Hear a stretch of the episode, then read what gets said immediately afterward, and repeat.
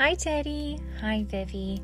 Tonight I'm going to read you guys Big Red Barn by Margaret Wise Brown.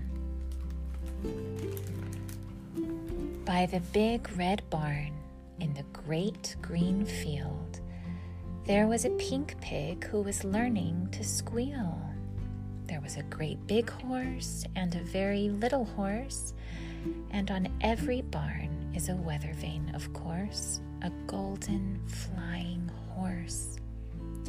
There was a big pile of hay and a little pile of hay, and that is where the children play. But in this story, the children are away. Only the animals are here today. The sheep and the donkey, the geese and the goats were making funny noises down in their throats an old scarecrow was leaning on his hoe, and a field mouse was born in a field of corn. Cock a doodle doo! In the barn there was a rooster, and a pigeon too, and a big white hen standing on one leg, and under the hen was a quiet egg. There was a bantam rooster and a little bantam hen with a big clutch of eggs. Count them, there are ten. Cock a doodle doo! Moo, moo. There was a big brown cow and a little cow, too.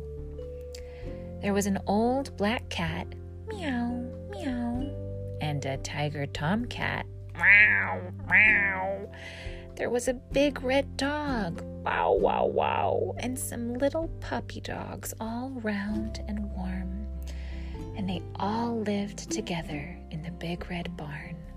And they played all day in the grass and in the hay. When the sun went down in the great green field, the big cow lowed, the little pig squealed, the horses stomped in the sweet warm hay, and the little donkey gave one last bray.